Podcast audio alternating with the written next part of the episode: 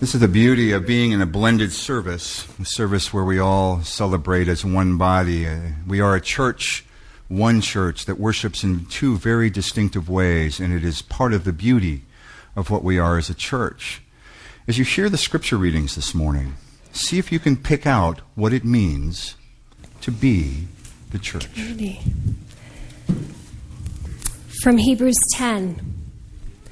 And let us consider how to provoke one another to love and good deeds, not neglecting to meet together, as is, is, the habit of some, but encouraging one another, and all the more as you see the day approaching. And from the Gospel of John This is my commandment, that you love one another as I have loved you. No one has greater love than this to lay down one's life for one's friends. You are my friends if you do what I command you. I do not call you servants any longer, because the servant does not know what the master is doing. But I have called you friends, because I have made known to you everything that I have heard from my Father. You did not choose me, but I chose you and I appointed you to go and bear fruit, fruit that will last, so that the Father will give you whatever you ask in my name. I am giving you these commands so that you may love one another. Holy wisdom, holy word. Thanks be to God. So, before I invite our three folks up, I want to ask you as you heard those scriptures, what did you hear? What does it mean to be the church? Anybody? What does it mean? Meeting together. Means meeting together? Okay. What else? Family. Family. What else? Okay, one at a time. What? Dave? Service. Service. What else? Acceptance. Okay. What else? Encouragement. You, you know, there was one word in there that is, it doesn't translate well from the ancient languages. And you remember the first kind of message, the first scripture that Shannon read? It was the word provoke. Provoke. The other translation of that, and, and again, is to spur one another on. It's not necessarily a positive word. It is to motivate one another toward love and good deeds. It is to be there for one another, to hold one another accountable, but to also be the community that is the church. I had an interesting conversation with a couple who came here um, for the first service at 850. And we spent about an hour together this morning. And they have come from a background that was um, a Christian background that did not necessarily accept others well. And some, and friends of theirs as well, have gone through some times of feeling judged by the church and in some incredibly difficult ways. And they're looking for a place, some church, that will accept them even with their flaws. Anybody in this room able to relate to that? But how many continue to judge? And yet they're coming back because they met a few of you. And you didn't necessarily reveal your flaws, but you were so open and accepting and loving to them that they will be back. That's what the church needs to be. The staff knows, and you're going to hear it a little bit more next week, the staff understands that over this next year, you're going to hear the phrase widening the table a lot. Of opening ourselves to others so that others can have their stories heard and even defined and redefined with our help. And I want to invite now Lee Fox, Dorothy Bennett, and Jenny Andrews to come forward and have a seat up here.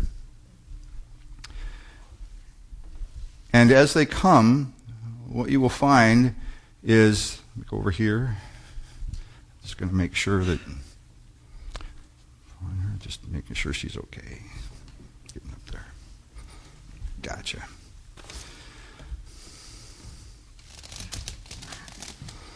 And just get comfortable.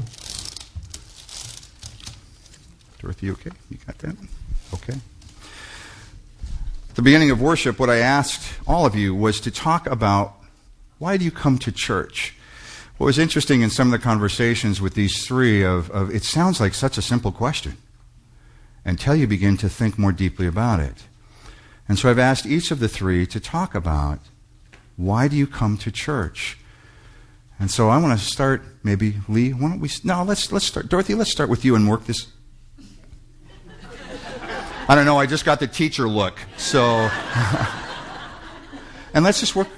Oh, is it good? Okay, let's do that and just work our way over to Lee. So. I presume this is on. Okay. I was asked to speak to the question of why do I come to church? At first, it seemed it would be obvious, rather like, why do you eat lunch? But the more I considered how to answer, the more it became apparent that I had never really thought about church attendance as a choice. My family was always connected to a church. My grandfather was a minister and gave many of the sermons at our community church when I was young. He was not a fire and brimstone preacher and had a quirky sense of humor. My grandparents lived in an apartment on the second floor of our house. We always had friends from church as guests at Sunday dinner. Two kinds of meat and two kinds of pie at my grandfather's request. And I can remember one of his funny comments We all eat over a ton of dirt every day. Of course, our guests quickly realized that our cellar had a dirt floor. Isn't that corny? At this time, mom and dad sang in the church choir. We siblings memorized our required Bible verses every week and participated in family church activities. Our family moved from Spokane Valley to Spokane was I, when I was a junior in high school. We attended St. Paul's Methodist. I sang in the choir, was a district officer in MYF, and a summer counselor at Twinlow, a Methodist camp in Idaho. But I have, had never thought about not going to church. We were married in a lovely Methodist church in Coeur d'Alene by our favorite pastor. During the next 10 years, we had our three wonderful boys, and of course, took them to Sunday school. We both taught Sunday school for several years, and as automatic as Sunday school were Boy Scouts, music lessons, sports, and school. These were just the kind of things that we believed to be important to us and our families, and we were happy.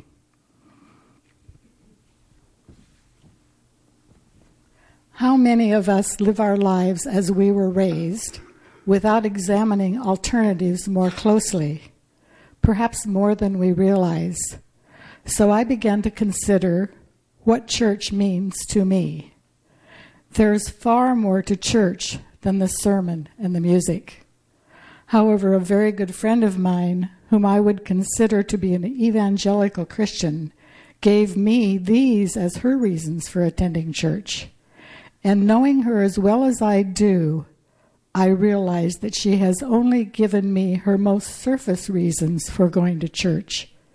With that in mind, I began to believe that many of us don't really examine all the factors that propel us to church attendance. And I started to look at all the expectations I have for my church. Church is a community, a community that fosters and supports our faith. We grow in our faith with the help of the education we acquire from sermons, classes, conversations, and many points of view for most of the last 10 years, we have attended classes on the Bible taught by our ministers. The in depth studies have educated us on parts of the Bible that we have not known well and helped us to understand better parts of the Bible that are used as facts but may have been poorly interpreted. Prayer has become much more a constant part of my life, and I have found prayer to be a many faceted way to communicate with God. We often think of asking God for solutions, for comfort, for health, and for relief from bad situations. But prayer can be a constant conversation with God to give us strength and confidence, as well as the opportunity to offer praise or thanksgiving. If we must miss Communion Sunday, there seems to be a void in the month. Here is our opportunity to open our total selves to God and talk to God about the most important happenings in our lives, such as concern about a grandchild or a relative that we cannot personally help but know that God can. Additionally, I find such pleasure in the friendships we have made in our church. What a variety, and how much that variety adds to the fabric of our lives. And friendship, conversation, laughter, Sharing concerns is one of the most valuable aspects of belonging to a church family. Through some of these friends, I have become involved in charities that I find to be greatly satisfying. It is part of our faith to contribute to the well being of others. After considering all of these ideas, I am truly grateful to have been led to attend church, and even if I didn't consciously make that decision on my own, I hope that some of you will have the chance to think over the reasons for why do I come to church? Thank you. So, Jenny, why do you come to church? Well, like Dorothy, when Brad asked me to talk for five minutes about why I come to church, I thought, no, you know, this is a no brainer. And then, yo, I thought about it, and it was a lot harder than I imagined.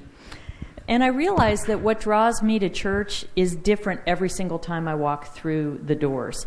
And I don't, maybe you feel the same way, but you know, I think we probably all hope to deepen our faith by attending church. But what makes me set my alarm clock every Saturday night is different every week. So today I'm going to take a risk and I'm going to tell you why I'm coming to church now in this intensely political season that somehow we're all managing to survive through. But before I do that, I want to read something to you. Um, several years ago, I was asked to write an invocation for my Rotary meeting. It was something I had done many times, but this was right before Christmas. And when I prayed about what to speak about, um, this is what God put on my heart Heavenly Father, Help me to remember that that jerk who cut me off in traffic last night may also be a single mother who worked nine hours that day and was rushing home to cook dinner, help with homework, do the laundry, and spend a few precious hours with her children before dropping exhausted into bed. Help me to remember that the pierced, tattooed, disinterested barista who couldn't make change to save his soul may also be a worried 19 year old college student balancing his apprehensions over final exams with his fear of not getting his student loans next semester. Remind me, Lord, that the scary looking bum begging for money in the same spot every day, who really ought to get a job, may also be a slave to addictions that I can only imagine in my worst nightmares. Help me to remember that the old couple, walking annoyingly slow through the store aisles and blocking my shopping progress, may be savoring this moment, knowing that based on the biopsy report she received last week, this will be the last year they Christmas shop together. Heavenly Father, remind us each day that of all the gifts you give us, the greatest gift is love. It is not enough to share that love with those we hold dear. That's easy. Open our hearts not just to those who are close to us, but to all humanity. Let us be slow to judge and quick to forgive. In all things, let us show patience, empathy, and love. So, think back on the last few weeks the political conventions, the crazed rantings of the shrill Rachel Maddow or the pompous Sean Hannity the accusations coming from both parties, the vitriol, the demonizing, the hatred. where's God's love in all of that? So, right now, I'm coming to church to find peace, to reconnect with God's love, to sit for an hour in a room full of people whose political beliefs may vary and may, may, may be wildly, but whose faith in God and humanity is steadfast. If I were to rewrite my Rotary invocation for today, maybe it would read something like this Heavenly Father, please help me to remember that despite what the media would have us all believe, we are all, every single one of us, children of God. The liberal, big government Democrat and the conservative free market Republican are equally loved in God's eyes, both made in God's image and both blessed by our Creator. Help us, Lord, to transcend what divides us and focus on what draws us together.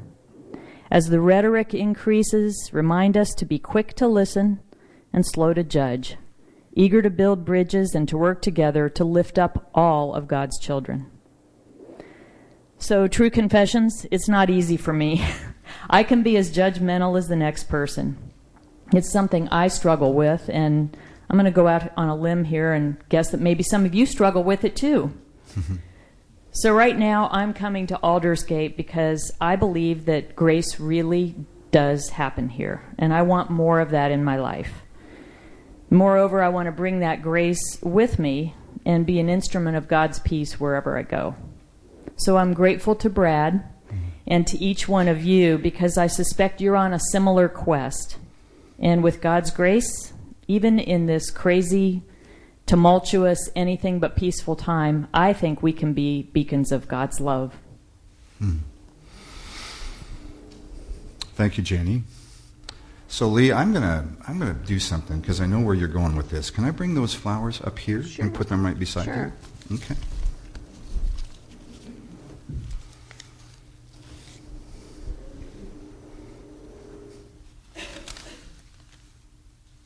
There we go.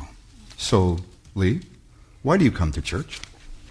I began going to church when I was a very small child, and I went to that church because that's where my family went to church.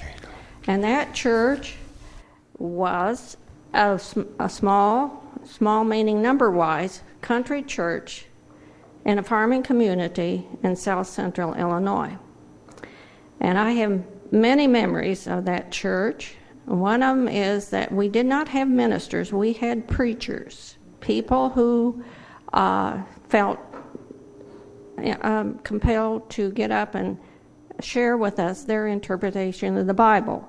And a lot of those interpretations were fire and brimstone. It was enough to scare a small child out of the church. But my most fond memory is of my first Sunday school teacher. She was an older lady, meaning older than my mother, so she was really old. but she was a lady who had never had children for of her own, and she was trying to teach a class of probably six, four, and five year olds. She radiated with love for us. She absolutely beamed with love and for her Lord. And she used everything she could to tell us that she loved us and that God loved us too, unconditionally. At the completion of my schooling, I moved into the nearest town and was fortunate enough to find a room with the Parsonage family, and this was the EUB church. And they took me under their wing, and I was a part of their family, and so I went to that church, and that church took me under their wing too. And it was during this time that I met that very handsome young man and got to know him and fell in love with him, and he said he loved me too. And so, with the help of that family, we were married in that church. And nine months later, and it's not what you think. our daughter was, we were married in 50, and our daughter was more, uh, born in November of 51. But but we moved. And this was something that became a pattern in our lives. We moved because of work. And as soon after we arrived in our destination and got settled down, we began to look for a church.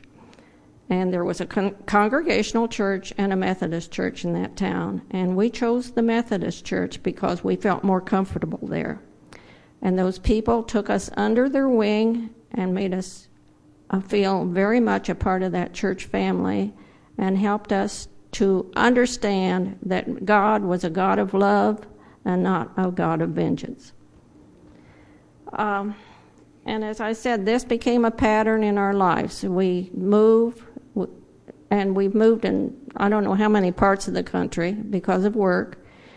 And soon after we got there, we would start looking for a church home, and without exception, those people took us in, loved us, made us feel a part of the family, and helped us to grow in our faith by and and many of these churches, even though they were Methodist, the worship services were different, and they had different interpretations of the Bible and the, and the scriptures, and this helped us to broaden our faith. And I, you know, I did a lot of these moves, kicking and screaming, but in retrospect, it was a blessing because we were able to grow in our faith. So, why do I come to church today? Well, as Jenny says, the, the reasons vary on any given Sunday. Um, is the bell choir playing? Am I serving coffee?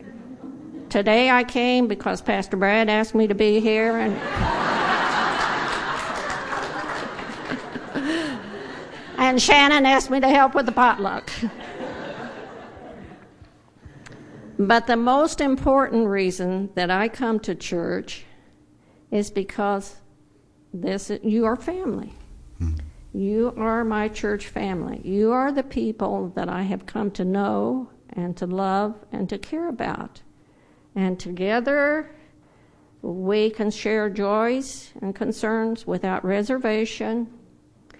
We can laugh and cry together. We can hug and, and get hugs. And we can work and play and and have our differences and still be friends and pray together for each other and and most of all we worship together and learn uh, more about God and what He wants us to do. And another reason I come to Aldersgate is because of the amount of opportunities we have to, to grow in our faith. There are, there are just enormous amounts of opportunity, and one of them is the Bible studies that we attend. And let me just put a footnote right in here. If you have not signed up for Pastor Brad's upcoming Bible study, run. Don't walk to that table and sign up today. And we eat and we share together, and you are family. You are really family. And I want to tell you right now what that, that lady told that Sunday school class a long time ago. God loves each and every one of you unconditionally. And, be, and I love you too. You are family. Now, Pastor Brad asked me to um, bring a symbol of my faith today, and this is what this, these flowers are all about. I'm going to throw this thing on the floor. This flower over here is a begonia. And this poor dear thing, there's a bulb down here. You can't see it because it's down in the dirt. But that represents that seed of love that that Sunday school teacher put in my heart a long time ago. And the growth is a partial example of the growth of my faith. I, this, this bulb was rooted in dirt the seed that was in my heart is rooted in the Lord. This poor plant was hanging on the fence uh, in another pot, and it has tried all summer to bloom. But uh, that fence is also uh, what the squirrels in our life have decided is their highway to go wherever they're going.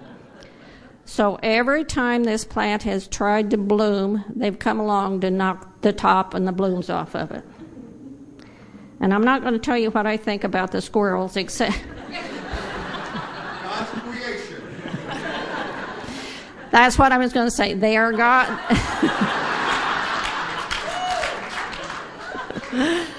they are God's creatures, and we're supposed to love them. But I'd like. but I'd like to love them from a very great distance. but anyway, I noticed that this has new growth. So that tells me that every time we get knocked down, with God's help, we, gr- we can grow again.